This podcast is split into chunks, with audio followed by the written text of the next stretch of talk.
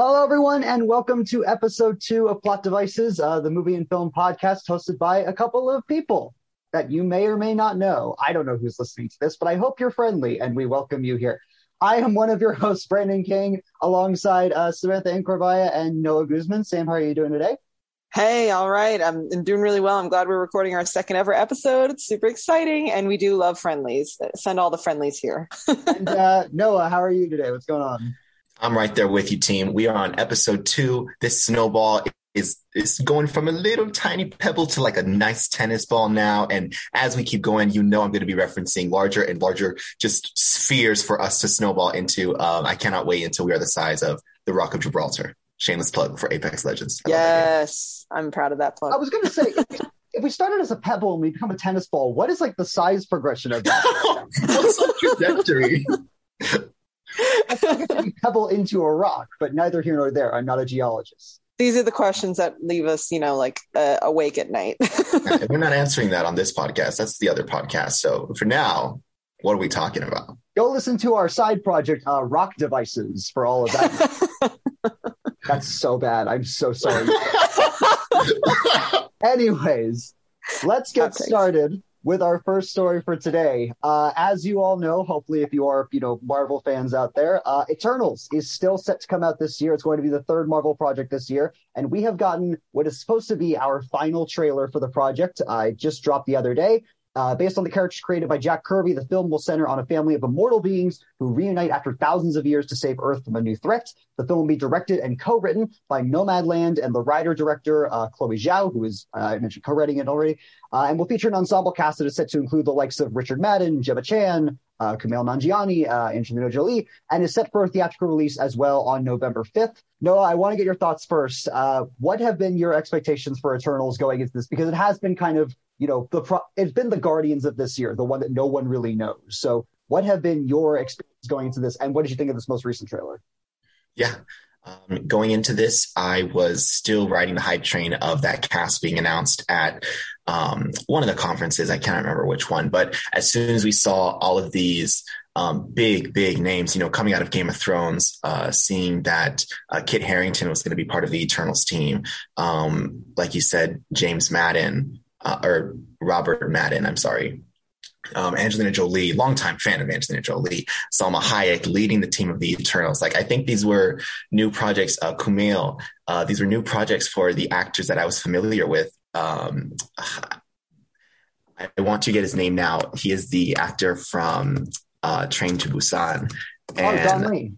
Don Lee. I'll be very excited to see all of them together um, and sharing this responsibility of being immortal on Earth.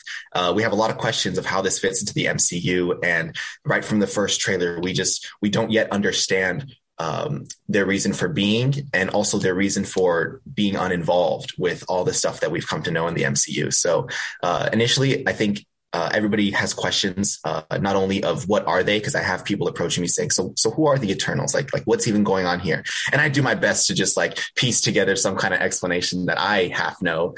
Um, but when this last trailer dropped, I think everybody is going to get excited again because this looks like Marvel uh, action delivering like hard punches, 10 out of 10. Um, when I see Superman laser eyes come out of uh, Robert Madden, I'm I want to know like what is the stretch of the of the power that the Eternals have, and then especially when they're together, are we talking Voltron? Like, are they hopping on and becoming one giant Eternal being? Um, we definitely get sneak uh, like little screenshots um i'm sorry little snippets of what the threat is going to be in this in this movie so we see some kind of like galactic figure that i immediately want to go back and research you know watch those youtube videos that pick it apart minute by minute um this trailer is going to pique a lot of people's interest, uh, especially those who weren't familiar with the Eternals before or weren't feeling like the the calmness of the first trailer.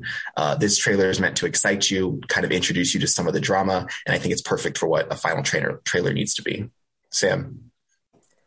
Yeah, I feel like the thing I'm most looking forward to in this movie is seeing Chloe Zhao's expertise in a, a Marvel's movie, uh, and so then I, I'm just really excited to see how that plays out because in the trailer you could already see it has her her special touch with like the the natural backgrounds, a lot of really pretty landscapes, something about the color scheme too. It just screams like a Chloe Zhao movie, which feels um, reminiscent of Nomadland, which of course was our Academy Award winner um, last year. So that was really exciting. Um, so I'm excited to see what she'll do with the Marvel Cinematic Universe here. And thanks for bringing up um, the Train to Busan actor. I completely forgot that he was also involved in that, and he was such a powerful character in that film. I, I wanted to see more of him. So I'm glad that he'll be in it Eternals. But um, yeah, it's just such a stacked cast. And for someone who doesn't know much about the comic side of things, I'm just really excited to see more of their powers showcase because it's like, uh, you know, forgive me, I don't know in the moment which one could manipulate energy. I think that's Kingo. I think that's uh, Kumail Nanjiani's um, character. But like, I saw him do like a finger gun at one point, and he shot out energy out of his fingers. And it's like, okay, I was wondering how he manipulates energy because that's what his general like character biography says it's like, oh yeah, Kingo can manipulate energy, and I'm like, I have no idea what that means. And so that was just exciting to see how those powers play out, at least in this trailer, um, for someone who doesn't know much about the comic book historical context for these guys. But yeah, why were they not involved in the snap? Can't wait to hear their reasons behind that. That'll be so interesting to me. I feel like all of us are connected to this in some way of just having the popcorn behind us and going, so where are you during the uh, the flip? That's uh deal, huh? I thought Thanos was I thought Thanos was one of you. I thought this was a thing. Um yeah, I love this trailer. I love it in the same vein that I love some of the early Captain Marvel stuff of just, you know, indie directors coming in and bringing, you know, indie pacing and indie stylistic sensibilities to the MCU. I love, and actually, this is the same cinematographer, Ben Davis. So who knew?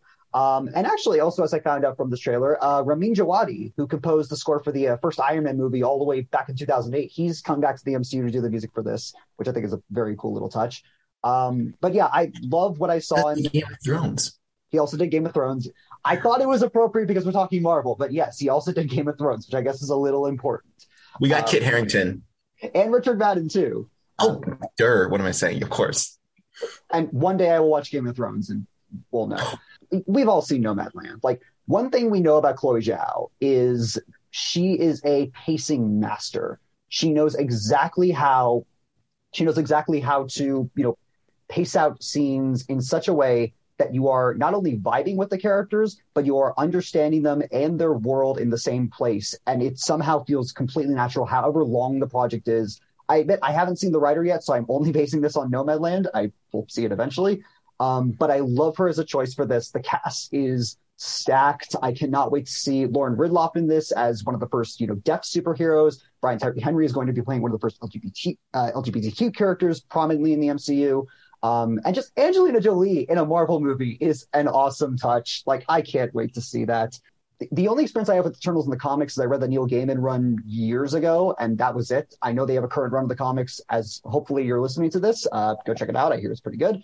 Uh, but yeah, this looks fantastic. I can't wait for this. I just hope that it keeps that November release date because again, in this day and age, everything shifts around. But if it does, I cannot wait for this.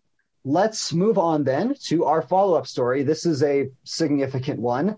For those of you following Jeopardy uh, in the wake of Alex Trebek's death, there has been a whole momentum and search to find, you know, the new permanent host. A couple, uh, yeah, about a week ago now, we got the confirmation that Mike Richards, who has been an executive producer of the show for about a year, and Mayim Bialik, uh, of course, best known for The Big Bang Theory, for her podcasting work, for you know a bunch of other things, they were going to be acting as pseudo co-hosts for the show. Mayim Bialik was going to be talk- tackling the primetime specials, and Richards was going to be serving as sort of the de facto host. That changed this week. Uh, this comes in a report from The Ringer detailing past comments Richards made on his podcast, The Randumb Show, when he was working on The Price is Right, uh, in it, he disparages Jews, women, other minorities, says a lot of toxic stuff. Go read the article, it's very well detailed. Needless to say, this sparked a lawsuit from the Anti Defamation League for misrepresentation of character. And now we have the news that just this week, Richards has announced that he is stepping down as host. He had a whole, you know, statement to the cast and crew. Uh, Richards will, however, continue to serve as the show's executive producer and has already taped several episodes as host, which will begin airing on September 13th. There are guest hosts that are being vetted for the upcoming season, and co-host Mayim Bialik is currently still set to host those primetime specials as previously indicated, but Richards will no longer serve as the main host. I was not excited about this even before I heard all the allegations, but I will simply say that I do not think Richards was the right guy for this. And if you read the Ringer article, there are several executives who will go on to say, like, no, I don't know why we hired him. Like he he basically had the things that you needed to say. But one executive goes on to say like he was the least charismatic person in the room. Another says he was like the least qualified person they interviewed. And actually, uh, I saw a couple of people online suggesting like, oh, why don't they just keep the rotating guest host? Because even though ratings have dropped significantly in the wake of Trebek's death, especially nowadays when people are watching less and less network television. So if you have anything that can garner that kind of frequent spike, and it might be guest hosting, and you're providing people with a different thing each week, why not? And there's no reason you can't bring those guest hosts back in the wake of just, you know, I know it says in the article, but you know, standard scrawny white guy as your, you know, new host again in the history of network television. So I am, you know, slightly relieved to hear about this. I hope that the people who have been abused by him get reparations for this. Uh, no, I want to turn it to you first. Uh, are you a Jeopardy fan at all? What did you hear when you heard this news? And uh, break this down for us. I am a in the other room Jeopardy Jeopardy fan. I'm listening to it going on. I'm like, ooh, let me step in. Let me try and guess. Let me let me answer a couple of these. Um, but actually, you know, I grew up. I think a lot of the game show that was watched in my household was like Family Feud. Um, but that's not to say that I'm not familiar with Jeopardy. Uh, this was definitely a um, I, I, think it held something special for the hosts because of the decades that they were on the show. Alex Trebek, um, when they announced that he had passed, um, I felt that sometimes uh, the legacy of a the legacy of success can sometimes like fiddle down with the legend. Um, but that's not happening in this case. We're having uh, somebody step in and they're kind of going through the motions of finding the right fit. Is this uh, real quick? Is this available on any uh, streaming network? I don't believe past seasons are available on Netflix. I know that. I don't know how often they update it. Past seasons live, I'm not sure about. I'm going to use this little tool called JustWatch, and I'm going to see if it's available anywhere. This is the part of the show we call "Where is it streaming?" Where is it streaming, Noah? there you go. Okay, JustWatch shows that it is actually woo 66 seasons. Okay, yeah, it's oh, a lot. A lot. um, and no streaming offers. Okay, um, I'm going to start.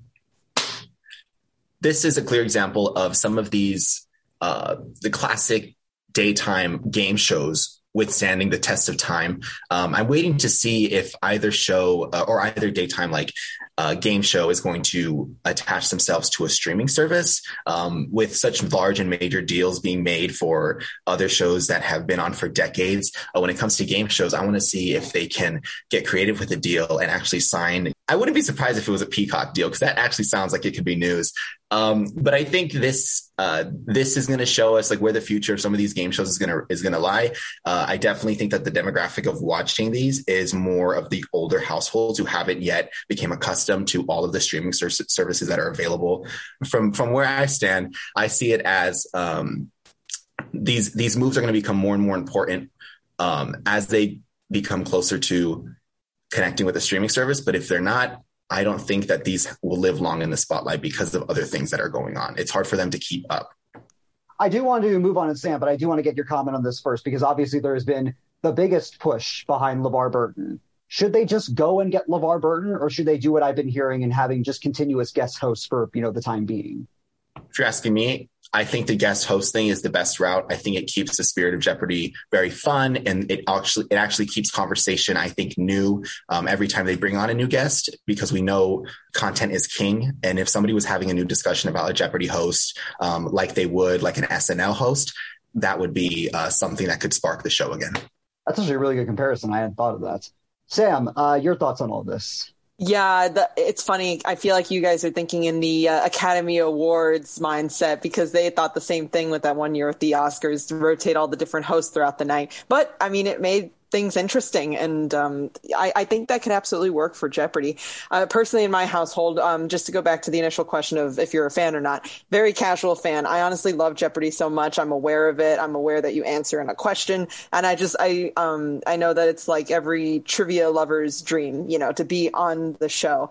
Uh, for me personally, uh, our family was more of a Wheel of Fortune kind of word family, but you know, it, it's just the fact that game shows uh, are so prevalent in you know like media for years, especially with 66 seasons of Jeopardy. It's just, it's crazy, you know?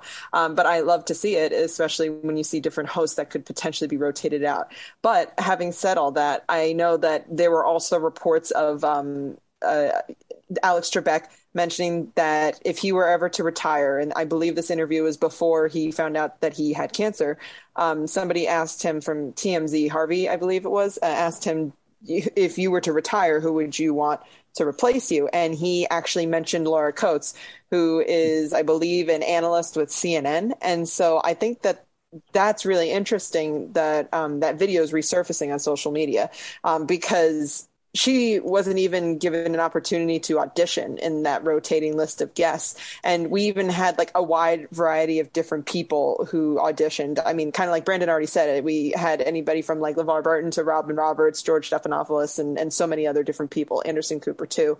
So, you know, the, it was a really competitive field in my opinion. Um, but I, I think it would be really interesting to see her uh, and give her a chance too, especially since she was specifically shouted out by Alex Trebek. And I just, you know, you could only wonder what he he would be thinking if he was still alive, just to see all this happening. And when I first heard about the Mike Richards announcement, I thought it was just very different. I don't know, off. It, it just kind of felt like what was the point of doing the whole audition process if you're just going to make yourself the host anyway because I know that um, they auditioned Mayim Bialik in there from Big Bang Theory, and she ended up being like you know the co-host in rotation with Mike Richards.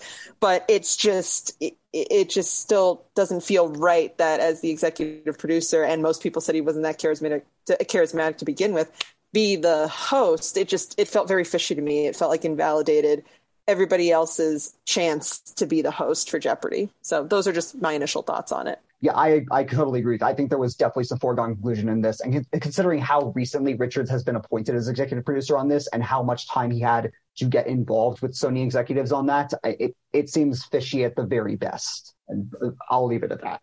Um, on a significantly lighter note than that, we're getting Birds of Prey spinoffs. And I'm very excited.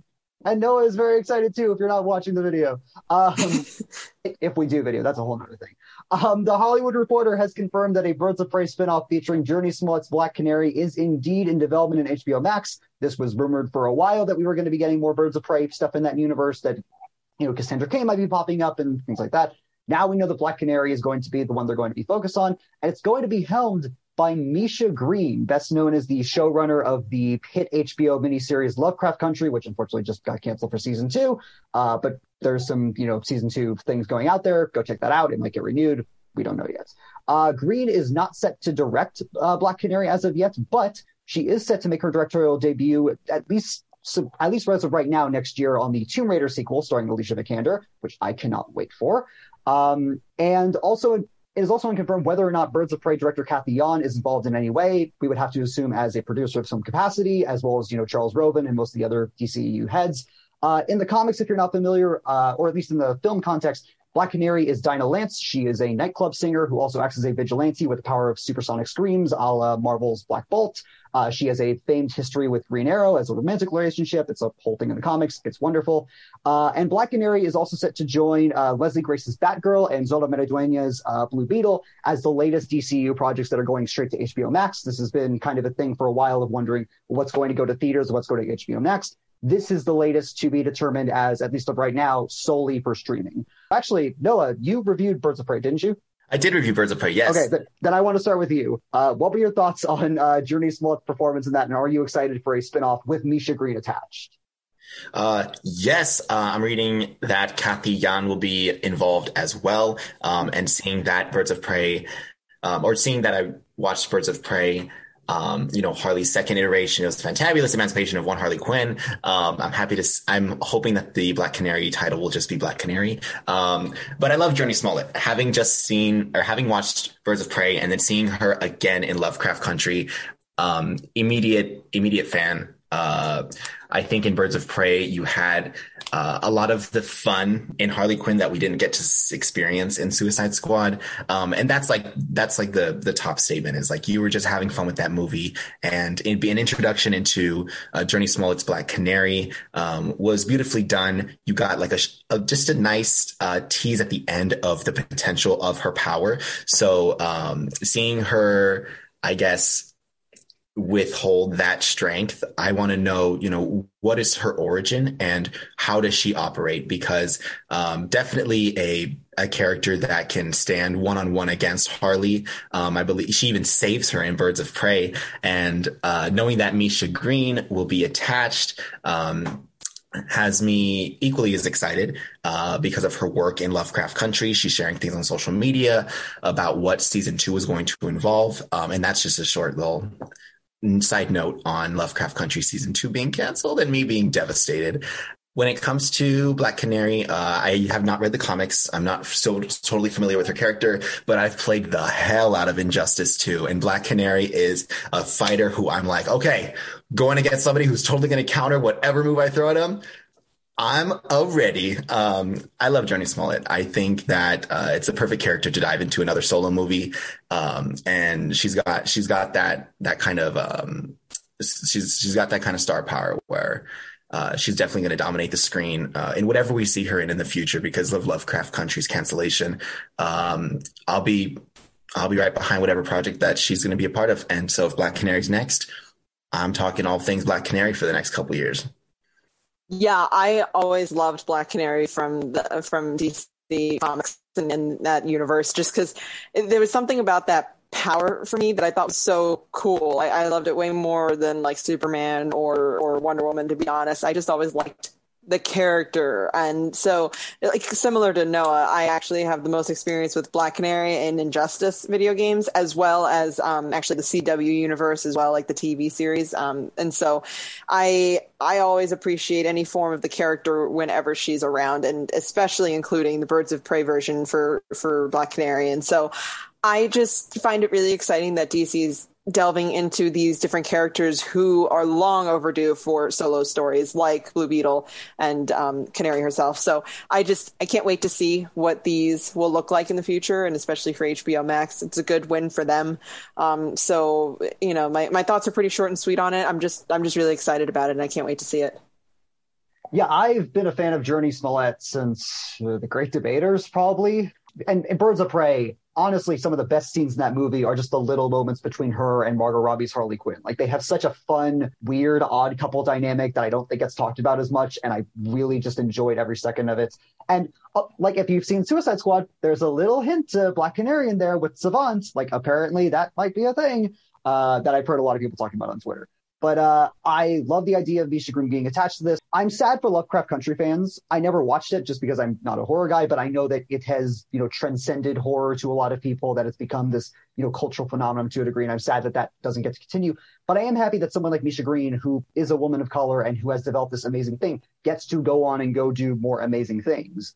Uh, and I, I, cannot wait for her take on Tomb Raider. That sounds awesome. But I will say, just as we're uh, running low on time, that I've seen this, uh, I've seen this pointed out by a couple people online, and I want to bring this up that you know as far as you know theatrical releases we're getting characters like shazam and wonder woman and you know all these things and then when you look to hbo max a lot of characters and actors of color are being quote unquote relegated to the streaming service as you know warner brothers is looking to their uh, looking to their other properties. And i just want to get your guys' take on that real quick. Like is this a bad move to just make your project streaming exclusive even in a time of pandemic even when they may not come out for another two or three years? I think that it's heavily dependent on contracts that they have with the cast and crew. And I think that that's what could make that huge difference. You know, like I, I, know that there might be a factor in there with going straight to a streaming service. You might not get as much revenue put towards these things or put budgets towards these projects as well. And so I, I honestly have not researched what that looks like just yet, like you know the the production value of each of these, and so I, I would feel more comfortable after I like research that for a bit. Just what I know off the top of my head, though, I I don't see any problem with it. And to be honest, I honestly didn't even make that connection between uh, people of of color um, being sent straight to the streaming service, like you know, like characters that are played by uh, diverse people. Uh, I didn't I didn't really make that connection until this moment, so that's fascinating to be honest. it, and also directed by because Blue Beetle is being directed by a Hispanic man, Black Batgirl is being directed by two Middle Eastern men, so there's mm-hmm. that connection in there as well. Uh, no, yeah. any um, I think that it's very important to introduce these characters, especially when they're being especially when they're being represented by a person of color or somebody from a um, underrepresented community. It's definitely, I think, priority to get the content out there. I want to say that when it comes to uh, these diverse characters, and especially when they're being represented by un- underserved communities um, or underrepresented communities, uh, you definitely want to get that content delivered to the audiences as fast as possible. Sometimes I think uh, theaters aren't the way to do that when it comes to niche characters uh, who are not well known. Even when it came to Birds of Prey, we know the story of that movie being um, less successful because of the confusion at the box office of what is Birds of Prey. Like I've never even heard of this title um, and they were considering just dropping that, just naming it uh, Harley Quinn because that's who the character, that's what the story is focusing on. Um, so I think that every character and every represent pool needs to show up in theaters just as any other film would, especially where, when they're being helmed by those same diverse communities um, behind the camera. Um, the decision to deliver it straight to HBO Max, I would hope just means that they're just pouring so much effort into it that they are going to make it really for a niche audience and not try and make a widespread, um, you know, widespread uh, appeal to the masses. I want to see something that is true to the comics um, and something that maybe not everybody will enjoy, but you'll enjoy if you've if you've stood with these characters, if you're familiar with their universe and you can respect their portrayal. That's how I feel. Totally. And I, I think that's totally for me. And I'll just, you know, wrap this up real quick. I think the only way that you get more Black Panthers and that you get more movies like that that become representation icons for communities is to present them to larger audiences. That being said, I also totally understand the idea of, well, one, these aren't, you know, super well-known characters, of which I would disagree. I think Black Canary is very well known, but I get the idea. And number two, that if you're building up HBO Max as you are, you need an amount. That's what streaming services are doing. They're building up content libraries. And if you're bringing, you know, superhero films like, you know, tentpole, simple, uh, tentpole blockbusters to your uh, to your streaming service, it will help in that vein. So I completely understand that, but I think you're only going to get progress if you make that progress well known and you make people focus on that. The Birds of Prey marketing that was a thing, and they were mistaken on that, and we can absolutely acknowledge that. But I, I think if they're going to, if they want to take chances on this, they should absolutely be willing to bring it, if not just day in and day out release, because it's been working for them with HBO Max. Like Mortal Kombat did good numbers, Godzilla vs Kong did good numbers. This has proven that you can do this with big tentpole movies, and it can work. So I'm a little confused. I wish they would, but I'm not the most angry if they don't. All right, let's hop into our next story for today. Uh, we're going to be talking later today about the uh, Protege, which is Martin Campbell's next movie. Noah's going to be telling us about that a little bit later. But in preparation of that, Martin Campbell has been doing a, you know, the press circuit, all the, you know, Shazam about that uh, for the Protege. And in that, he guested on the Collider podcast recently, where he talked about two of his, you know, pretty well known uh, directorial efforts if you're not familiar with Martin Campbell, he's pretty acclaimed as an action director. He did Mask of Zorro. He well, he also did he did both Zorros, I should say. He did Edge of Darkness. He did The Foreigner. He did Eskimo. Uh, sorry, did uh, Eskimo Nell. He's well acclaimed as a you know late '90s, early 2000s action connoisseur. And when he was guesting on the Collider podcast, he talked about two of his directorial projects. One of which was his 2011 version of Green Lantern, of course, notoriously starring Ryan Reynolds and Blake Lively. Uh, it was one of DC's like big post Dark Knight forays into superhero movies. It barely made its budget back, uh, but a lot of people have sort of held it up as somewhat of a cult classic in the comic book genre, even you know, despite the uh, the mismanagement. That being said, uh, Martin Campbell did actually comment on that uh, after you know, uh, sorry, in honor of the film's 10 year anniversary, and this is what he had to say. If I can bring up the darn comments, uh, and I encourage you to read this at Collider.com. Basically, he said, "quote." The point about Green Lantern is that whereas Bond, I love Bond, I love the Bond films, I really enjoyed them. It was an event for me. I'm not a comic fan. And the truth is, I should have never done the film, but I did it because I had never done a comic film before. So I think the blame rests solely on my shoulders to a large extent. It was a big studio movie and the script was not up to par. We had Ryan Reynolds, terrific, and Blake Lively. So at least got, those two got together, we did create something. Um, and he does talk a little about the, you know, studio interference and he talks about, you know, kind of the script mandates that were going on there between the Sinestro character played by Mark Strong and where Warner Brothers wanted to kind of go with the franchise. Uh, he was also asked uh, in honor of uh, No Time to Die, uh, supposedly still coming out this year, fingers crossed. Uh, he was asked if he would make a return to the Bond franchise because he previously directed GoldenEye uh, with Pierce Brosnan, and he also directed the 2007 Casino Royale with uh, Daniel Craig. And he basically didn't deny it. He said, I would certainly consider it. I enjoy doing Bond and also the two producers, that, that being, uh, um, oh God, I will, I will come up with the names in a second. I forget their names, but he wants to work with the producers again. So he may be making a return to Bond. He may be at least interested in it. And he is at least reconciling with the fact that Green Lantern, you know, all these years later did not do what it did. Sam, I want to start with you. What did you think about that? And what do you think of Martin Campbell's comments of this, at least in wake of, you know, Free Guy doing very well, which we're going to talk about later, and also the film's 10 year anniversary that just passed. Yeah, uh, with Green Lantern specifically, uh, when I first saw it, I, I honestly didn't like it. I was pretty much with the majority of like it's it's not that great, especially because I had problems with the scripts for the most part, um, and so for me, I think that this is really interesting that it comes out um, at this time, these comments, because as we mentioned off air, it's interesting that he brings up Green Lantern almost like 10 years after the fact. It's like almost up to the 10 year anniversary, but it makes sense with Protege coming out and everything. But again, back to Green Lantern. I, I agree with this piece, um, uh, what the author mentioned, saying that they thought it was really humble that Campbell came out with the statement taking all the blame. I mean, that takes a lot for a director to be like, yeah, that was probably not a good idea on my part. But I mean, I I still think that it's just it's just interesting to hear um, that there was a different ending to you know what we know of today. So I do hope that someday maybe that could come out. I am not sure how that format would work out if we would get like almost like a Snyder director cut or not. Um, but in Campbell's version, uh, but it would be interesting to see, and and that's kind of like all my thoughts on it. I, I think that it's just really interesting he came out with the statement in general. So what you're saying is you are the creator of the Save the Campbell Cut movement. yeah, I'm really curious because it's just like for for history's sake, I'd really like to see what that looked like. I mean, I don't know if it would change my opinion on the movie, like wow, best movie ever, totally underrated, or if it would, yeah, I don't know, like just make me feel un unchanged or, or make me feel no different is what I mean. Um, either way, I would I would be really interested in seeing it yeah, Green Lantern is a misfire, but I also don't think it's awfully bad. Like I can rewatch it and have some fun with it, especially when it does go off to Oa and we get like the history of the Lantern Corps and we start getting like the Hal Sinestro relationship, which is so great in the comics, and I, I think that's one of the th- things the film did get right. Um, and you know, we did get Ryan Reynolds and Blake Lively together, which I think they're adorable, and I hope they're very happy together.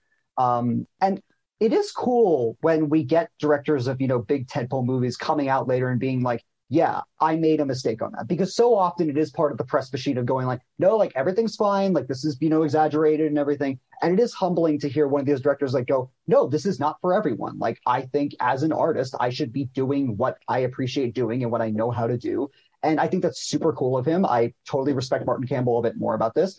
It certainly makes me question how long the you know interference of Warner Brothers has been going on on the DC end, minus if your name is Christopher Nolan, but you know neither here nor there. Um, I would definitely I'm definitely interested to see, you know, what this HBO Max Green Lantern series are developing is supposed to be. And we got some, you know, updates about that from uh, Fiona Whitehead, who's going to be in the in the uh, series as well. But yeah, as far as the movie goes, like it is, it is certainly a monument in the comic movie genre, albeit a very fractured one. Uh, so you know, I'm I'm curious to hear about that. So Noah, uh, your thoughts on the Green Lantern comics? You know, fresh out of theaters from watching his uh, his project that released this week, The Protege, I was uh, blown away to find out that this is the same director as the Green Lantern. Uh, the Green Lantern, yeah, it serves as kind of like the comic, like cult disaster, um, punching bag, you name it. Uh, what breaks my heart is to see Martin Campbell speak on it. Uh, I mean, of course, you know, he's, he is, he is giving an explanation as to why he feels as though he didn't give it justice, why he, what, he gave reasons for his injustice. Um, and sorry, shameless injustice plug. Um, uh. And so I, I tried to stretch that. Um, and so after seeing his work in the protege, I was, I mean, I was totally um, amazed throughout the protege. He delivers action so, so beautifully. And the way that that film looks is just so clean. Um, I looked up the director because I had to see what other projects he was attached to. So learning that he um, had done the Green Lantern uh, was a surprise. You know, now we have Ryan Reynolds having to, at the time we had Ryan Reynolds, you know, ha- having those two poor iterations of a comic book character in his pocket, um, which he would then on go on to legendary, leg- legendarily redeem himself with Deadpool. Um, but we're speaking on Martin Campbell now. I want you to know that once we get to the portion where we can talk about our movie reviews, I had so much fun with the protege, and I, I can't wait to tell you more about it. Uh, Martin Campbell is a respected director in my book after seeing that uh, respected action director for that part. Um, I think that um, kudos to him for speaking on why he fumbled in the past. But you know, I want I want our listeners to know, be excited for what's coming from him because uh, the protege it's it's set a new bar for uh, what people can attach to his name, and um, I hope you go in there with that kind of expectation because he will deliver. I should mention real quick, he does have an uh, he does have another movie coming up called Memory with uh, Liam Neeson and Guy Pearce that's supposed to come out uh, next year. So I figured to mention that. Uh, I do want to bring up the the uh, Bond thing real quick. I never seen Goldeneye. I am woefully unfamiliar with Bond. I did see Casino Royale, and it's awesome. Um, and I really would love to see his sensibility, specifically to action, brought back to the series at some point. Um, like all credit to what Sam Mendes has been doing with the series. Like I'm sure that Cary Fukunaga's uh, work is going to be amazing for No Time to Die. But I would love to see Campbell back to at least in some capacity, at least as a screenwriter. Um, I know that you guys are not nearly as familiar with Bond uh, as I am. I, I, not as not familiar with Bond as I am. I can't speak today. what are your... You're all not as familiar as I am. Brandon, you've seen two Bond movies. Shut up. Um, I did exactly six Google searches before talking about my obsession with Bond. I'm curious if either of you, just before we move on, would be interested in seeing Campbell come back to Bond, seeing what you have seen from it, especially Noah, since you've just seen his latest. Yes, immediately. Yes. Yeah. I'm telling you. Yeah. And for me, I'm actually really hyped because Noah made me hyped with his, you know, like he's really pushing Campbell, and I'm just, I'm, I'm really excited to to see more because I think, especially with a lot of the public, they're just they they're just aware of Green Lantern, and that's about it, which is not a good look. but anyways, yes, he is much more than that. Um, we are going to move on to our final main topic for today, which is David Yates. I'm sure that many of you are wondering who the heck is David Yates. To which I say, have you seen any Harry Potter film in the last 10 years? You probably know who David Yates is. Um, basically, we got a report from Deadline that said, uh, with Fantastic Beasts 3 just recently having wrapped up, uh, director and Harry Potter mainstay David Yates is looking to do something new and smaller. Uh, again, this is exclusive from Deadline. You can go check that out. Uh, his next project is going to be actually for Sony, uh, not for Warner Brothers. Uh, supposedly, according to insider sources, in the vein of quote, Wolf of Wall Street within the pharmaceutical and opioid industry. And apparently, he read a spec script. He really liked it. And because there has been a delay on the Four Fantastic Beasts movie in the meantime, he has been moving to Sony for that. Uh, if you're again, if you're not familiar, Yates has been a pretty consistent voice in Harry Potter uh, since 2007 when he directed uh, Goblet of Fire. He has done every Harry Potter film since then, including the first two Fantastic Beasts prequels. Warner Brothers intended uh, originally for Fantastic Beasts to consist of five films, which Yates has expressed interest in directing all five of those.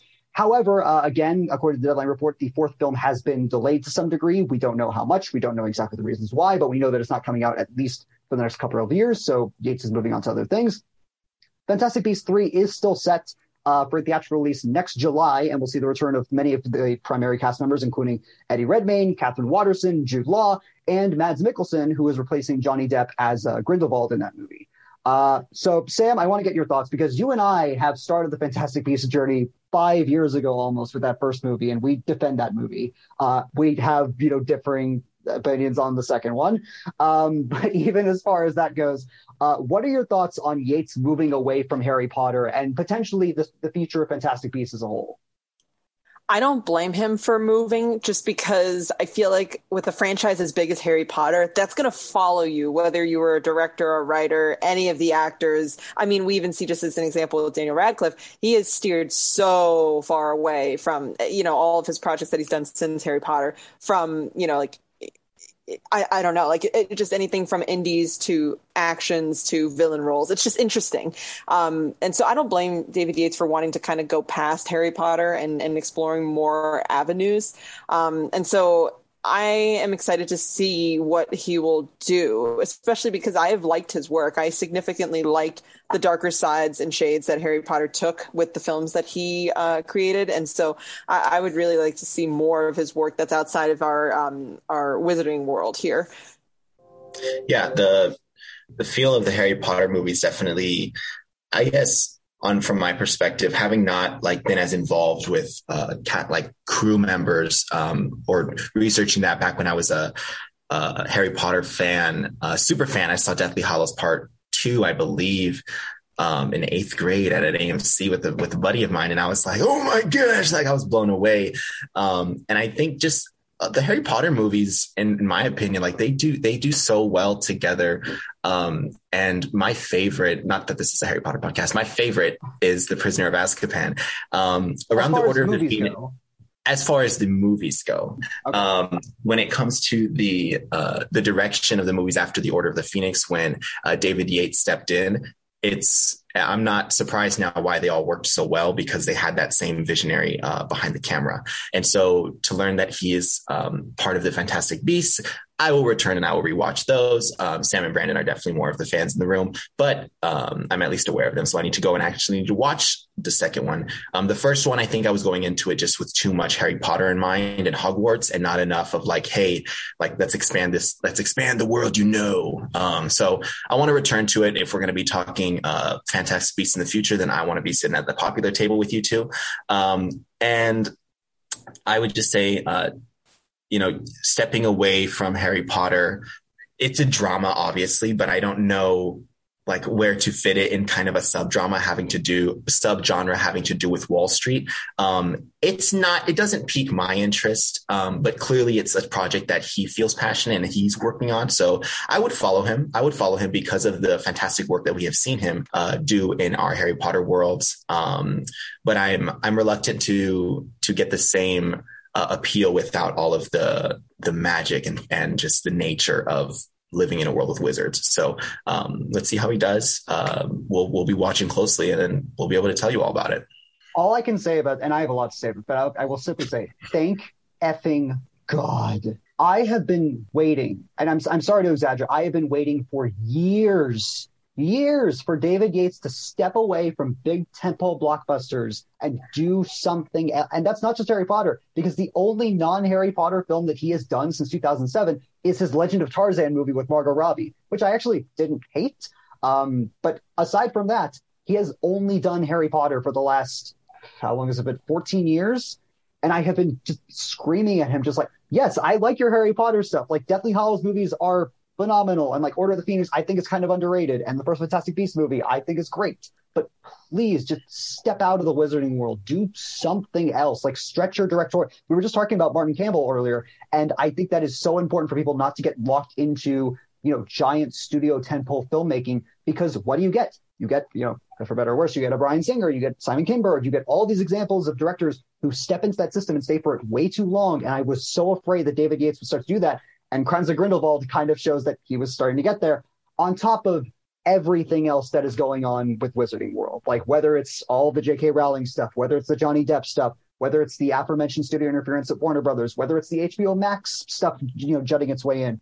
All of that stuff is colliding into this franchise that I think can be really cool. And I would love for David Yates to continue with it. But look, go do like this period drama like the opioid, like make your Scorsese drama. Like that sounds super cool. And I think I haven't seen his uh, his debut, The Tichborne Claimant. So I again, I want him to do something else. This made me so happy to hear. But postpone Fantastic Beasts four and five. We'll get those later. I am happy about this. You know, go nuts with it.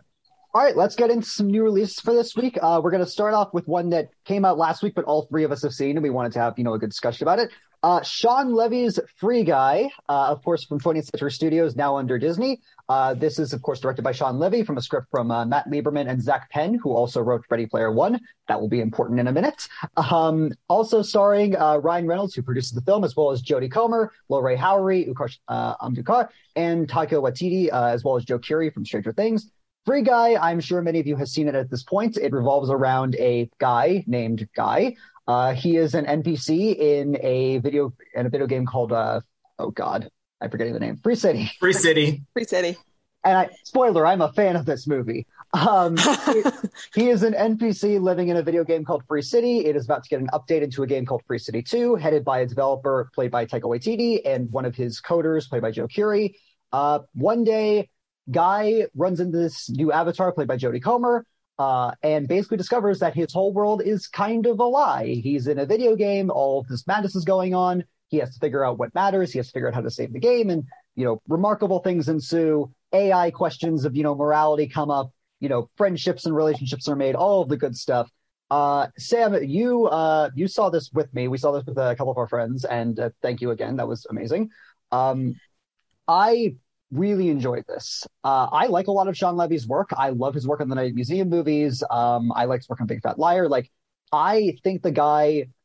I have his I have issues when it comes to some of his storytelling pacing. I think he's not particularly deep sometimes, at least as much as he wants to be. But what he is very good at is spectacle and general lovability for the characters. I think all that comes through here. Like Ryan Reynolds is not playing that much against type, but he's playing just enough against type where it seems like he's an outsider in this time. And I like that in comparison to some of his other work. Um, it's not buried, it's not the voices, it's not even Deadpool, but like it's good for what it is. Um, I think at times it becomes again a bit too much for itself. Like I like the AI stuff at first. Like I remember coming out of the theater and thinking like, oh, that was so cool. They addressed this. Like that's actually a really cool thing about this. And the more I thought about it, I thought, yeah, but it's a, it's a little bit surface level. It does, it kind of gets away from itself towards the third act. That being said, it's hilarious. I think the jokes really land in this. Um, I think Jodie Comer is great in this. It makes me really want to watch Killing Eve, and I have not gotten around to it yet. Um, Taika Waititi steals every scene as the you know dickwad Steve Jobs pastiche in this. Um, and I, I, really I love seeing him act. I wish he did it more. Um, everyone in this is good. Like I like the music, I like the humor. It doesn't totally stick the landing for me, but I enjoyed it immensely. If you have not seen it, it is a great crowd pleaser, and I can totally recommend it. Uh, Sam, what did you think? Yeah, I thought the same thing. It's basically like what Ready Player sh- uh, Player One should have been. Um, totally. It should have been something fun. It should have been something that had an influence in like pop culture and gaming and that's exactly what this was. It combined every everything for every nerd stream in one movie. And i mean honestly i really liked the small subtle nods to people who play video games in there. I mean like uh, you see people who are like crouch spamming which is ridiculous but it, yeah, if if you play video games you get that and it's such a deep joke um, for anyone who would play video games and it's stupid and childish but that's neither neither here nor there and so with Free Guy, I just think it did a really great job with engaging the audience because the entire time I was entertained. there was never a time when I thought there was a dull moment at all. And like I see your point that the, you know, it felt like the last third of the movie felt completely different from what they were setting up the field with this AI um, plot device. But it's like, you know, I think it still did a really good job by being a good crowd pleaser for a summer movie, especially. So I, I was really happy with it. And honestly, I can't wait till I could see it again. Yeah, especially when it becomes, you know, basically the Lego movie meets the Matrix, what it essentially becomes. Pretty um, much. Yes. Yes, as soon as um, we learned about this NPC waking up in the Free City world, I go, "Oh, Lego Movie!" Like that. That reminded me of the Lego Movie because we have uh, Chris Pratt's. Um, oh, what's his name? I don't remember the. What is, is it? Emmett. Emmett. Emmett. Oh, okay. So we have Chris Pratt's Emmett awakening in that Lego universe. And so I kind of went in here thinking, ooh, like this is pretty much that, but in GTA, like what's going to go on here? Uh, Free City, very much like an open world, um, open world just mayhem based game. There's chaos everywhere. Jets are flying through the city. Crimes are happening just like as, as a casual, um, occurrence on any, um, city street. We have Jodie Comer coming from Killing Eve, which I am so much behind. Like I am a big fan of the Killing Eve show. Um, a friend of mine suggested it to me after two seasons were already released. And after I watched the first, I was like, oh, how, how have I not how have I not jumped on board with this already? Um, and then, of course, Jodie Comer won her, um, I believe, Golden Globe for her performance as um, Villanelle in Killing Eve. Brandon is going to double check that. Um, but seeing her in a different role, and as Villanelle in Killing Eve, she's very much uh, a conniving, um, very out for her own, very out for her own interests. Um, complete badass in that movie. So to see her take on the um, take on opposite Ryan Reynolds in Free Guy, she actually plays the original developer of the game that Ryan Reynolds exists in, that guy exists in. And so um, I'm the one, I'm the one of the three of us who uh, saw it. I wrote a review for it, and so I totally was picking it apart and thinking like, okay, well, what does this deliver really to the gaming community? And I think what it does is it brings in that hilarity of uh, just absurdity that exists in video games. Like I, I, point out that when you reach behind yourself in any kind of video game or any kind of shooter, you're going to pull out the biggest RPG or you're going to pull out like the biggest vehicle destroying device because it was just in your back pocket because you have it in your inventory. And that's something that you don't visualize ever. But in Free Guy, they do take moments where they just, you look at the video game characters and you're like, okay, they're doing things like just standing there going AFK. Like, what are they doing? They're just, they're doing nothing in the real world. But because it's a video game, you can have those fun moments. Um, Jodie Comer was phenomenal. Ryan Reynolds was um, not Deadpool, and I I loved to see that. Uh, it was surprising. And um, by the time Brandon, thank you for the correction. She, Jodie Comer was a primetime Emmy winner in 2019 for her portrayal as Villanelle in Killing Eve. Um, there is uh, this sort of global spotlight that the story eventually commands, and I think at that point, that's when I uh, was watching it from a like then I started watching it like I took a step back and I continued watching it because I think at that point it made me um, it made me just doubt like that was a little bit too large and grand scale for me, grandiose, uh, because I doubt that like the whole world would be looking at these streaming services. But hey, you got to lose yourself in the fun for a movie that relies heavily on just like that video game hilarity. Speaking of the jokes, you're right. You know, there are some that are more crude and cringe that just made me want to like erase them. But when you're a part of the gaming community, you're aware of all of these open mic channels where any kind of voice can just dominate if they're loud enough. But thankfully, we all have a mute and a block button. Uh, but that being said, it felt like uh, they were pulling enough from gaming culture for me as a gamer uh, to appreciate the movie. Um, I know you two are both gamers, so I hope that you loved it for that appeal. And um, we get a pretty like stand out call to um, some of our Marvel heroes. So if you haven't seen it yet, make sure you make yourself to the theater or make your way to the theater because um, the way that it introduces some of the uh, other franchise references um, is done wonderfully. And I would I would definitely go watch this again. Totally. Uh, if we're doing ratings out of 10, I, am giving it a 7.5. I'm a little bit harsher on it just because, again, some of the things started to not sit as well with me. But again, I, I do find it genuinely entertaining. I did laugh consistently hard. Um, and I do think this is another great outing for Ryan Reynolds. I hope that, you know, the sequel that Disney just authorized does come to being. I think there's more to this world that you can do. Um, so yeah, very fun, very entertaining. I just did not love it to the same degree. I'm more of an eight myself because I I did like it a lot, and I I feel like narratively there were a couple of points that I would have seen differently. I would have liked to have seen differently, but otherwise it, it was a really solid movie and would recommend seeing it. It's it's worth anyone's time and money. I had so much fun with it.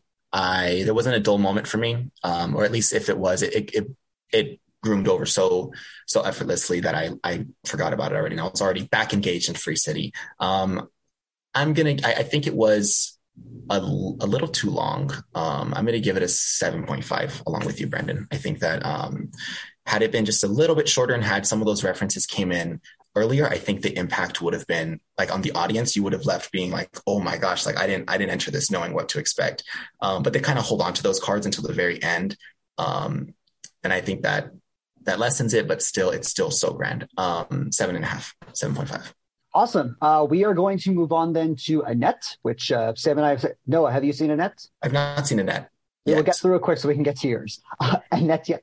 Um, this is uh, this is the latest from uh, Leos Carax, who also did uh, 2012's Holy Motors. He's very prominent in the uh, French film scene. This is his latest uh, for uh, for UGC, uh, and it stars Adam Driver, Marion Cotillard, Simon Helberg, and Dev McDowell uh, as well as Rila Fukushima, who I did not know was in this.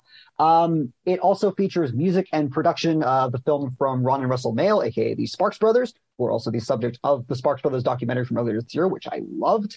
Uh, basically, the film how to describe it. Um, essentially, Adam Driver is a stand-up comedian. Uh, he is married to a soprano opera singer named Anne, played by Marion Cotillard, uh, and they have a daughter uh, uh named Annette who is portrayed in the movie in a very different way. Uh, let's just say, if you don't know a ton about it, um, I would watch the trailers because it doesn't really give anything away.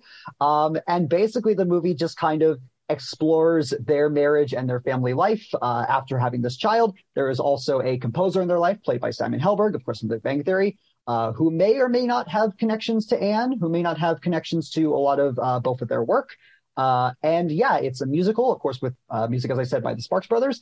And uh, Sam, I want to get your thoughts on this first uh, because you did, in fact, review it. Did you? You did. I did. It? Yeah, absolutely. No, you're you're absolutely right. I loved Annette a lot. It is the weirdest movie that anyone will see in 2021. I I stand by that fully, and it's very avant garde. But having said all that, I absolutely adored it. And, and it's weird because normally I don't like really far out movies, but this one for some reason spoke to me.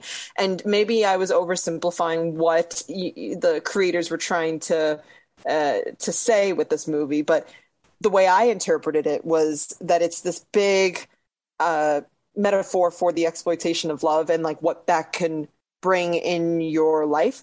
And we see that exploitation in a variety of different ways, and that could either be uh, familial, filial, uh, romantically uh, involved relationships, um, professionally, professionally, and even celebrity obsessive. Uh, I can't think of the words, and, and even celebrity obsessed love. It, that's just um, really clear to see throughout this movie that there's just this kind of obsession for people and each other, and how that could really bring some kind of downfall to our mental states, to what happens between our physical relationships and so on. And so I I really enjoyed it and I really did very little research beforehand, but I poured through the production notes like crazy afterwards because I had so many different questions, like how they were able to create Annette's character. Because if you see the movie, you'll see that she's portrayed in a very different way. And I was wondering how was this done? Was it through practical effects or through like CGI? And so I, I yeah, poured through the production notes, but really loved it. And I cannot talk enough about the music. I, I loved it so much. It was so catchy and I was singing so many of the songs in my head like for a week. And so I overall really loved Annette and, and I would absolutely recommend it to people. And it felt like a very Shakespearean movie. So if you like something that's very out there uh, and you're willing to give something a try, definitely would recommend Annette for sure.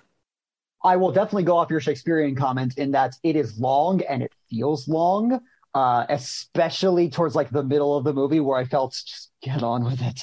Um, I will say, having watched the Sparks Brothers documentary and having now being big fans of the Mael Brothers, getting to see them actually, you know, get their goal because they talk about in that documentary of like we want to do films and like getting to see this and the music that comes out of it, it's spectacular. Like I will be humming "So May We Start" for probably the next week or so. It's so damn catchy. Um, but a lot of the other songs are great. Like Adam Driver, who is phenomenal in this, by the way, he's excellent. Uh, he is not the greatest singer in the world, but he is able to carry a tune and carry a ton of emotion with it, and I think that totally works. Uh, Marion Fits with his character too.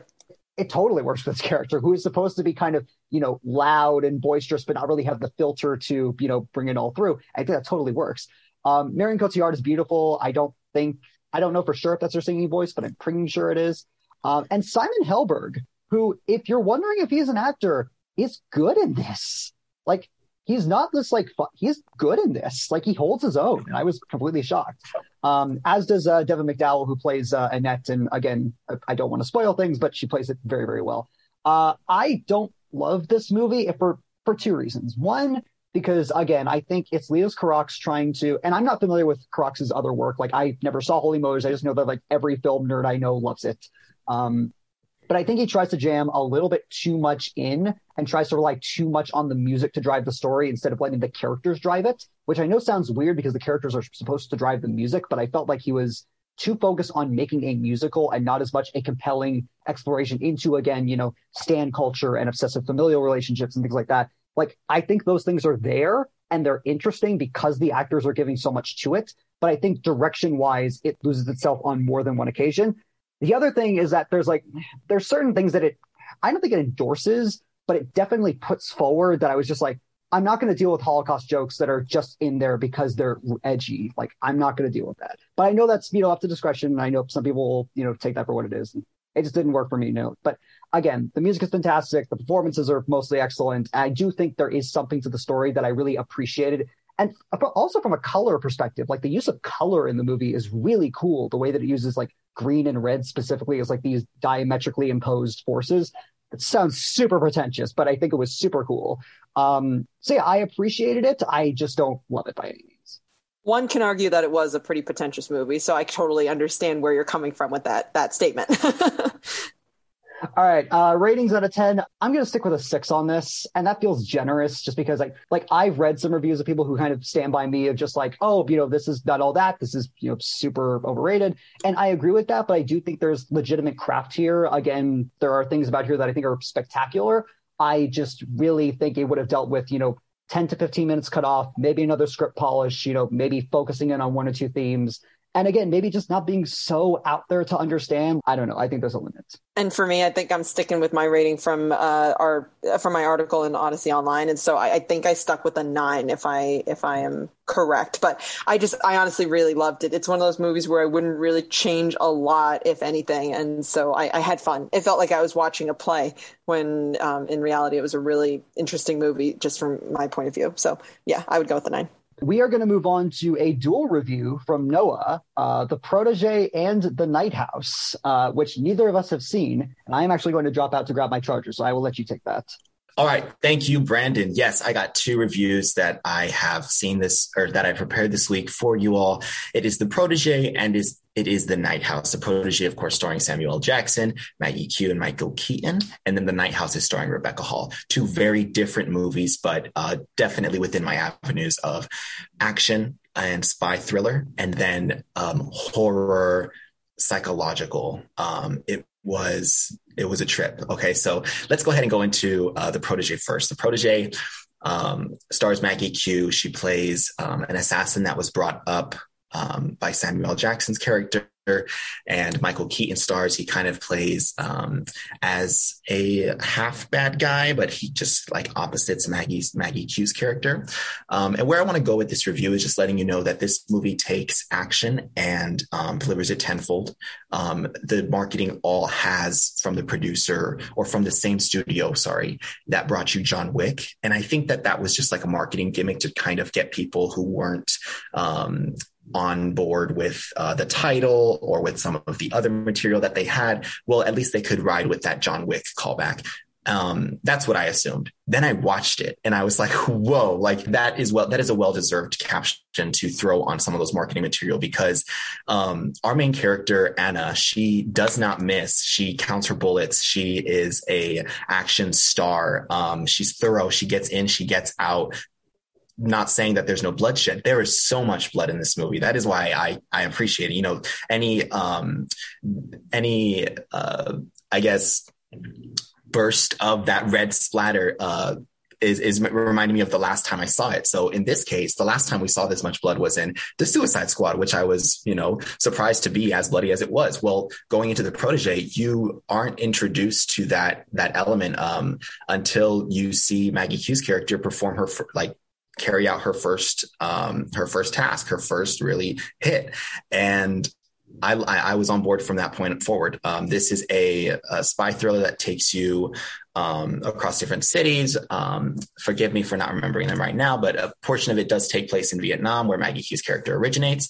Um, and after she is, uh, after her family is executed um, in Vietnam, that is when Samuel Jackson's character brings her up. And then their relationship from that point becomes something that is very familiar and very touching, um, even though they both work on assassination hits together. So for a portion of my review, I talk about um, the relationships because uh, seeing Samuel Jackson and Maggie Q play off of each other, um, I'm like, where's my three more sequels after this? Because um, I, I, it's seeing Samuel Jackson. The last time I saw him was in the movie Spiral. Didn't completely love him there. We all know him as Nick Fury. Um, but then seeing him return in The Protege, uh, this was a character that I um, was totally rooting for because Samuel Jackson was behind it.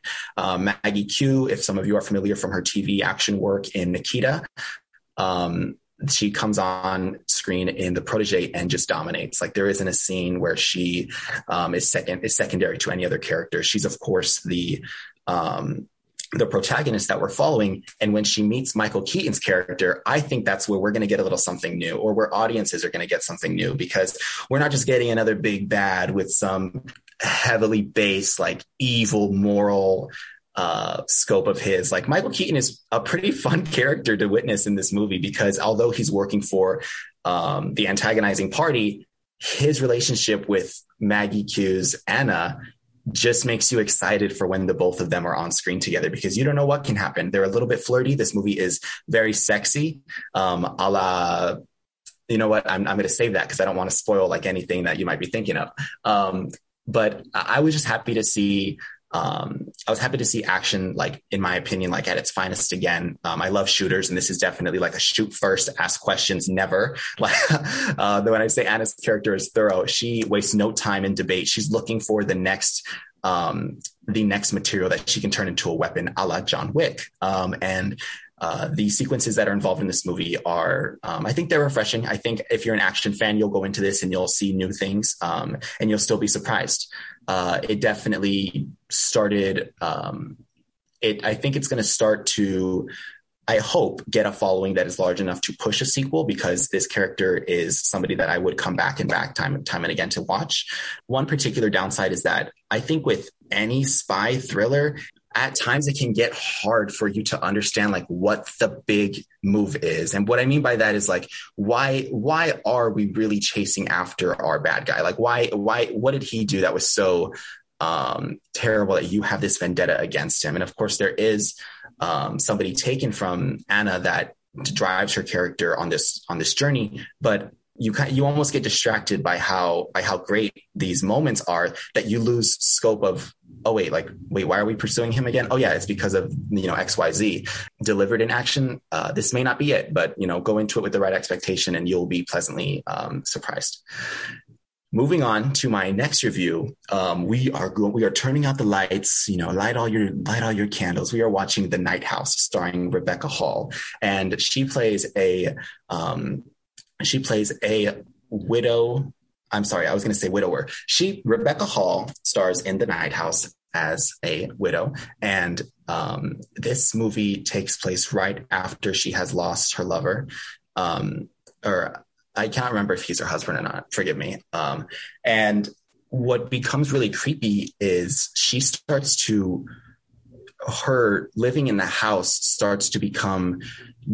De- deranged may be the wrong word for it, but there's just an entity in her house that is influencing the way that she sleeps, what she sees when she sleeps, what she's aware of when she's awake. Um, what's new in the night house is atmosphere.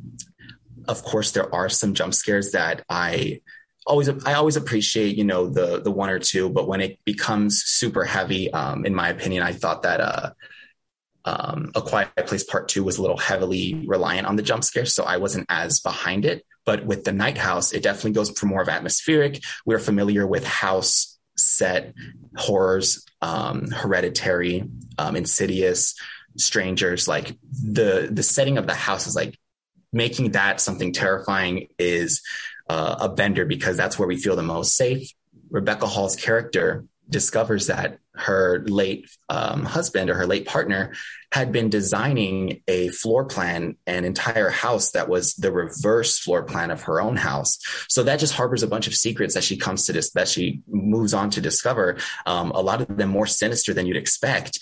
And this all happens at the same time as her experiencing her grief. So I think this movie uh, does has the juxtaposition of um, moving through your grief of losing a loved one, as well as feeling this malev- malevolent presence um, in your house. And sometimes that can be hard to distinguish from from that grief. And so uh, I think this movie balances the two well. Uh, I want to return to it because I still have plenty of questions about where the story went, um, what the ending means, as well as uh, you know what, what lies what lies ahead for our protagonist. Um, but I'm I don't consider that a downside. Walking away with questions is never a bad thing for me. And so going into this horror, you you will be scared. I will say it is a scary ass movie. I um, I had the opportunity to have a um, a viewing at my house of this movie um, and I invited my partner to sit on the couch and watch it with me. She does not like horror movies, but I said, "Hey, so what, what, do you mean? Like, it's come on, like it's like it's for work. Like I can, you can handle it, right?" And she's like, "Yeah, you know, popcorn, everything's gonna be great." Covering her eyes the entire time.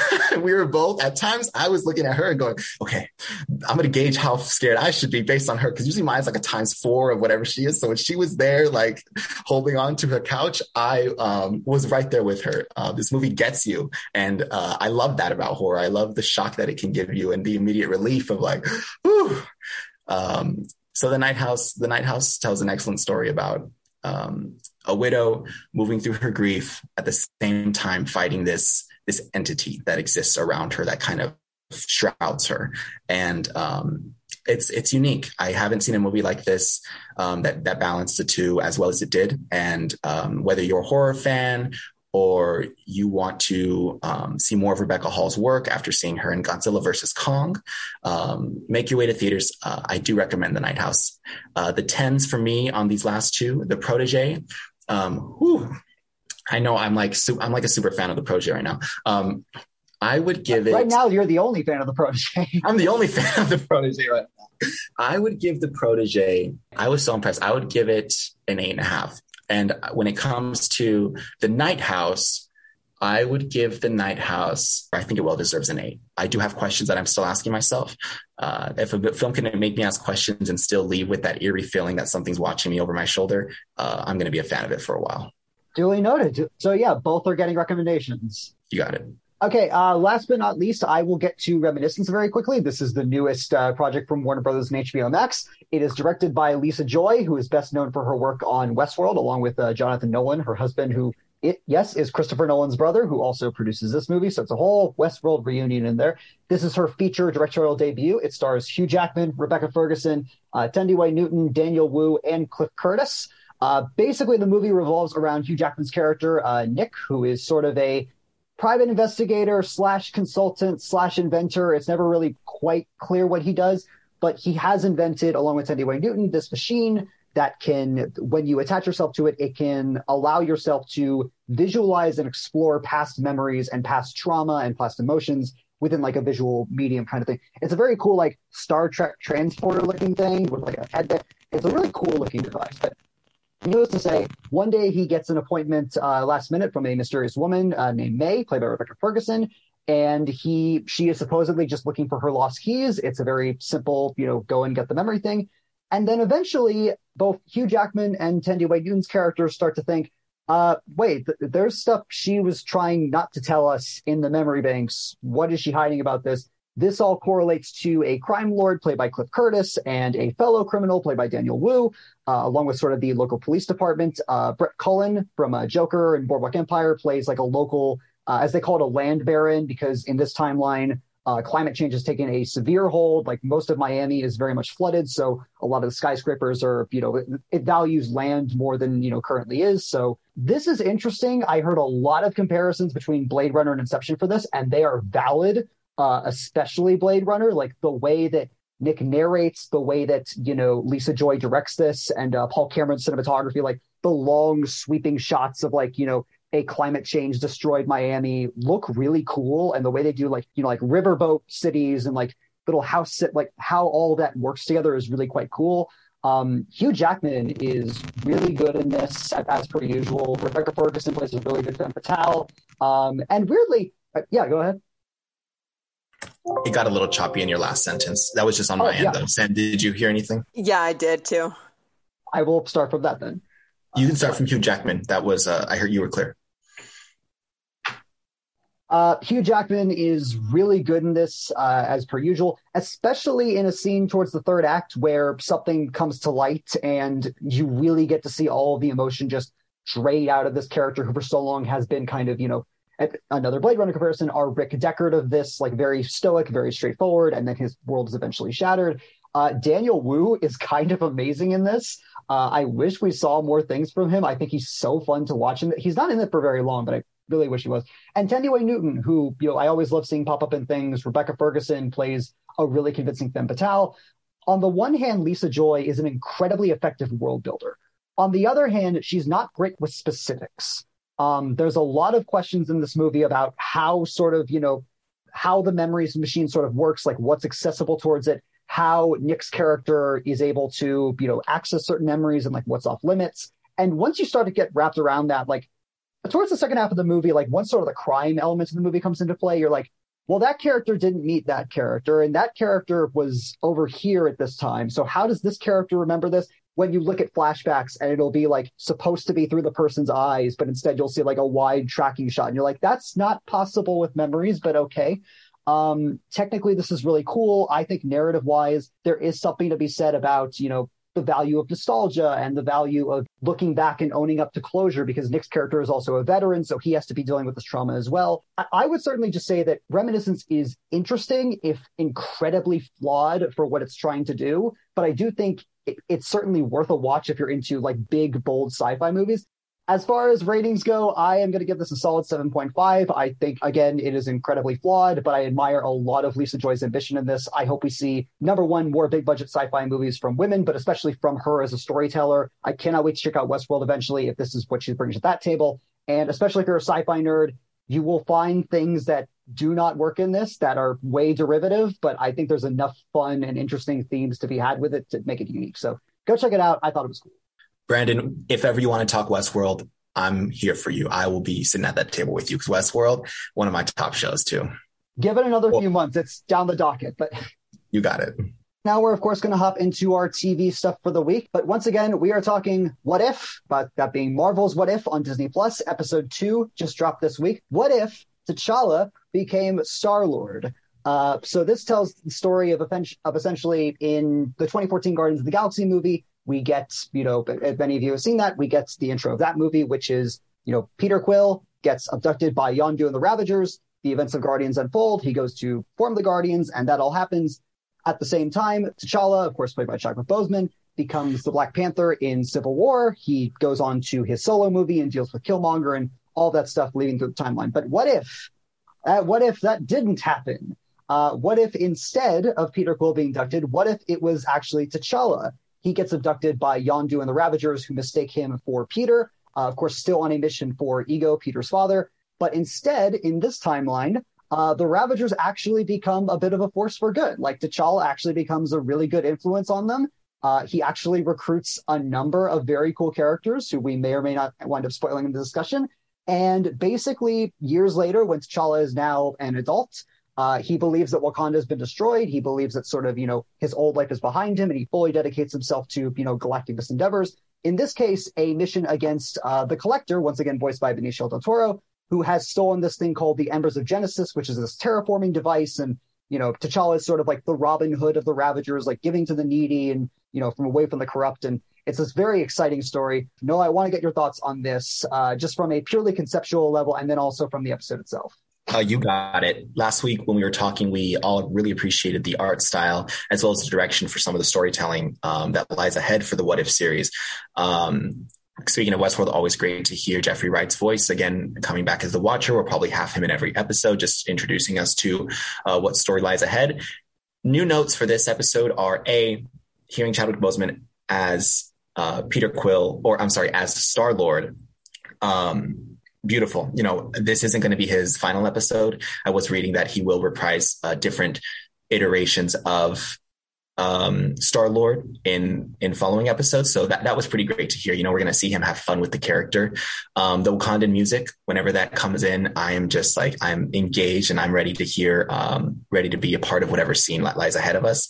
And then a new note for this episode is we aren't just we aren't just cut and pasting other characters into these roles and seeing like, oh, what would happen if they just fit and had the same storyline? Like this was a clear example of um, other characters becoming introduced and their storylines, like I think completely going off off off script. Um, with the first episode, I thought that Agent Carter picking up the shield and becoming the first Avenger, it was still structured in that that first Avenger storyline for um, um, Steve Rogers's Captain America.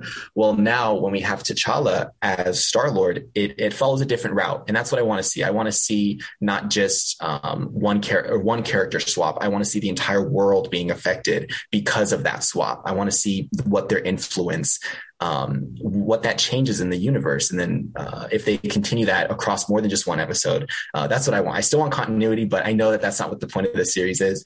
Um, but yeah, I think th- those are my new notes for this episode. I was I was very I was very pleased. Uh, Sam, let's go yeah. over to you.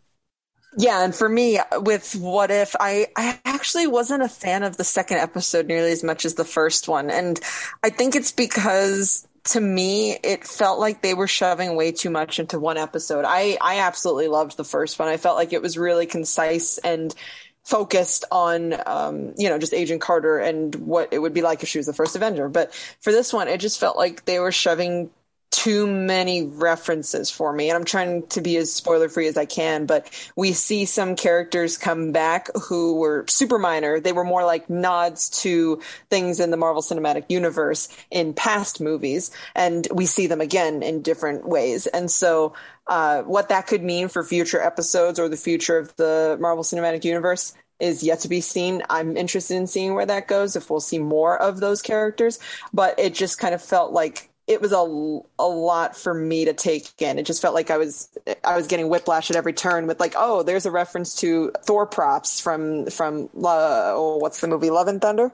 Ragnarok. Yeah, Ragnarok. Thank you. So then, yeah, it felt like I was getting thrown with whiplash back and forth, seeing things like uh, props from Thor Ragnarok you know, and then all of a sudden we see something from Guardians of the Galaxy, uh, and and I don't know. To me, it just felt like it was a lot, but I I just love to see something uh, posthumous for Chad, Chadwick Boseman in this. And um, that was just a really nice nod to his work as well. So that I'd say was probably my favorite part of this episode to see T'Challa in a, a whole new storyline for that character. I don't think you can understate how big it is to hear Chadwick Boseman back again. Because I know certain audiences who felt just such a pain and loss at the at the uh, death of Chadwick Boseman, and and he is terrific in this. He really is. And that sort of, you know, no nonsense, you know, adventure approach that Chris Pratt was able to embody so beautifully in the in the Guardians movies, I think he takes that and turns it to 11 because one of the things that I love about this and has made perfectly clear to me about what if is that we're not just approaching what if events happen differently. We're also approaching like what happens when you take the iconography of these characters, whether it's a Captain America or a Star Lord or an Iron Man, and you take that out of the context of the person? Like, what are the elements that make the icon the thing that it is versus the actual person? I love the merging of the Black Panther and Guardians world building. I love the, you know, the new sense of like you were, you know, you had complaints about how like everything is kind of being thrown against the wall with this. I love that because that's what I wanted what if to be is this thing of you don't know what's going to happen with this. And I really wanted to explore that kind of thing of like, I want this to feel so when we get to that ending scene with, you know, those two characters, I was like, oh, not only is this a cool setup, it really provides like a unique new world and perspective for this. The, score, Laura Karpman has been doing wonders on this between Alan Silvestri and, you know, uh, uh, Ludwig Goretz and the score cues and everything on that. I really enjoyed this more than the first one. I cannot wait to see next week if this is any indication. So I had a lot of fun with this. You two, have you seen what the what the next what if is going to be about? I don't know if they've released the next. Hold on. Uh, uh, according to IMDb, it says, "What if Loki presented himself to the governments of Earth as King of Asgard using all his diplomacy?" Oh, that's the Thor episode. Okay. It seems like there are going to be multiple Thor episodes. Heads oh, up. Okay. Yeah. Okay. This one specifically on Loki. So this will be fun, especially because after the Loki series, I have I adore Loki even more than I already did, which I did not think was possible. And Brandon, you're keeping your eye out on the new Star Wars content. We did we did get a trailer for Star Wars Visions. Um, what can you share with us about that? Yeah, so this is the new anime-inspired uh, Star Wars series. We got this announced uh, back with all of the other Star Wars stuff back in December at the uh, Disney Plus announcement, and it is going to be handled as nine separate anthology stories from different Japanese animation studios. Uh, we also got a voice cast announced, including the likes of uh, Brian Tee, uh, Lucy Liu, Justin Gordon-Levitt is going to be a part of this. And all of these stories are again going to be telling completely separate, supposedly non-canon stories. We'll see. Um, in regards to how different animation studios will tackle stories from Star Wars, there's going to be one about a rogue Sith Lord who a Jedi samurai has to track down. There's going to be one that I think looks amazing about a droid who wants to be a Jedi, which I think is the cutest thing ever. If you've watched this trailer at all, the art style is tremendous, and I should say styles because it's you know nine different studios, but everything looks phenomenal about this. Like I know there's some people who are complaining that oh it's not canon or oh everything looks too different from what Star Wars is, and I love canon. I am a massive canon junkie when it comes to Star Wars, but I I do kind of wish, like, I sympathize with Legends fans a little bit about having that area of Star Wars that isn't just, you know, tied to everything. I don't know how much of an impact this is going to be on the larger Star Wars franchise. This might just be a one off, but I think it's going to be a very cool looking one off. Uh, we want to introduce a new segment. Last week, we talked directorial debuts, starting with Spike Lee's She's Gotta Have It. Uh, this week, we're introducing something new. We're going to be talking about the anniversaries that are coming up or that are being celebrated this year. We are celebrating Snakes on a Plane with their 15th anniversary this year. Matilda celebrating its 25th anniversary. Stand By Me celebrating their 35th anniversary. The Fly celebrating the 35th anniversary as well. And Barton Fink with the 30th anniversary. Um, which of these stand out? Which of these are particularly special to either of us? Um, Sam, why don't you go ahead and tell us like which of these you um, are appreciating for their anniversary this year? Yeah, so then for me, it's honestly Stand By Me. And it's four ways that some people might not really think about uh, on why it stands out to me. Um, but I I really appreciated the movie. I mean, there's something universal about having friends as a kid and going on all these different adventures. And you know, like for me, that was a movie that I always appreciated and appreciated more so as I saw it again as an adult.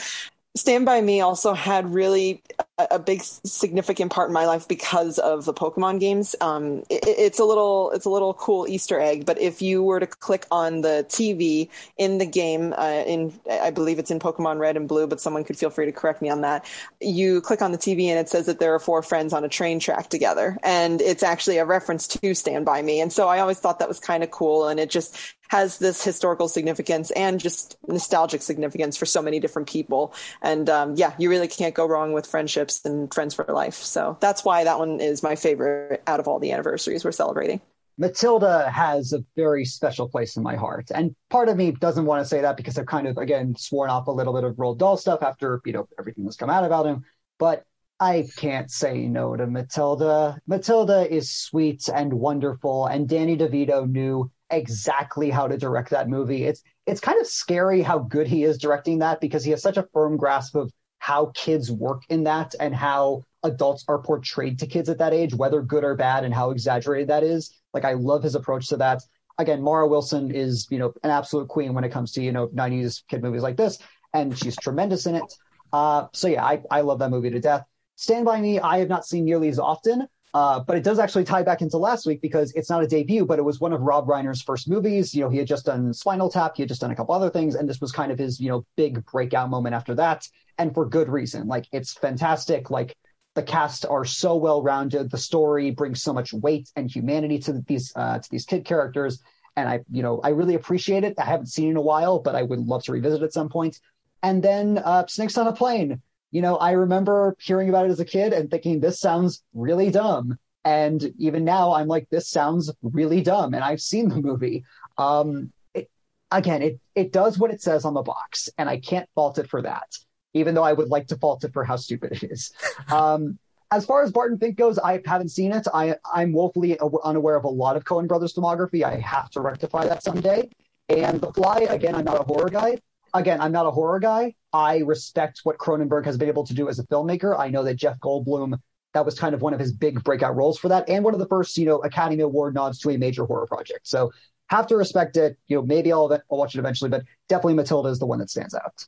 I just want to mention that uh, I've seen a lot of uh, references to the uh, the body horror aspect of The Fly, and because of um, celebrating its 35th anniversary, um, of course, a lot of that was, or I think all of it was pra- was practical effects, and so it's reminiscent of like um, the practical effects that I think of when I think of the thing, or when I think of uh, the transformation transformation scene in um, American Werewolf in London. Um, and so uh, I actually want to return and watch The Fly because, of course, it, it also stars Jeff, Jeff Goldblum, big Marvel fan. I love him in Thor Ragnarok. Um, so I, I want to go watch that. I, I, call myself a horror fan, but you know what? Why don't I pay my dues and I need to go watch that, The Fly, so that way when it comes up in discussion, I can know why that film stands out for all that it did. Um, I'm, I know I'm going in there with the expectation that it's a far out film. Like by the end of the movie, I'm expecting to see The Fly, and we'll have to see how Jeff Goldblum, um, where his characterization goes for that. um, Stand By Me and Matilda were classics for me growing up. Uh, more so Matilda. I think I just um, I was always just more of a fan of the witchy nature of that, uh, the fantastical. They played that school like it was a dungeon, and I loved every every part of it. I loved um, seeing one of the characters be flown out the window and going, "Oh my gosh!" only for her to land in like a meadow of flowers, and then it becomes like, "Oh, like soft and soft and uh, bubbly." And um, that's why I appreciate Matilda. It's definitely based in love, um, family love, and even found family. Um, Danny DeVito is amazing. I'm surprised that I was introduced to him so young because that was a character who I think I always knew of growing up. Um, I didn't fully appreciate until I think I watched It's Always Sunny in Philadelphia. Um, learning that he was a director just makes me appreciate him all the more. Um, so the standouts for me, Matilda, 25th anniversary, and then um, The Fly. I want to go and watch. I, I was going to say special shout out to Pam Ferris, who I think is again one of the underappreciated film villainesses of the last 20 or so years. Uh, some of the reviews that we mentioned today, uh, myself on the Odyssey Online, I will be wrapping my reviews for both the Protege and the Night House, and you'll have that available um, on the Odyssey Online.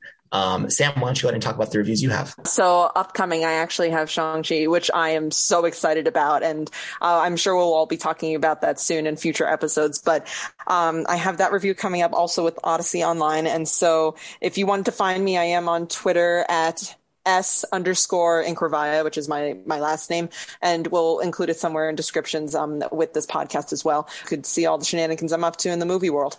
Brandon. Uh, yeah, you guys can find me on Twitter and Instagram at the Movie King 45. Again, follow my articles on Odyssey as well. I don't have any lined up for this week, so just check out on social media. And last thing, uh, forgot to mention, I did review Free Guy. That's about a week old, but if you're still catching up to that movie, we all um, give it two thumbs up. So make sure you make your way out to theaters, um, and then send us send us a word. Let us know what you think. Um, my Twitter is jsy noah um, Noah like the knowledge, and then our Odyssey online content uh, for the next week. So find us on Twitter. We will have a social media page where we can start linking some of our um, our own content that we're working on, as well as any show mentions or any mentioning in the shows that we feel is significant. And until next time, thank you for joining us on Plot Devices.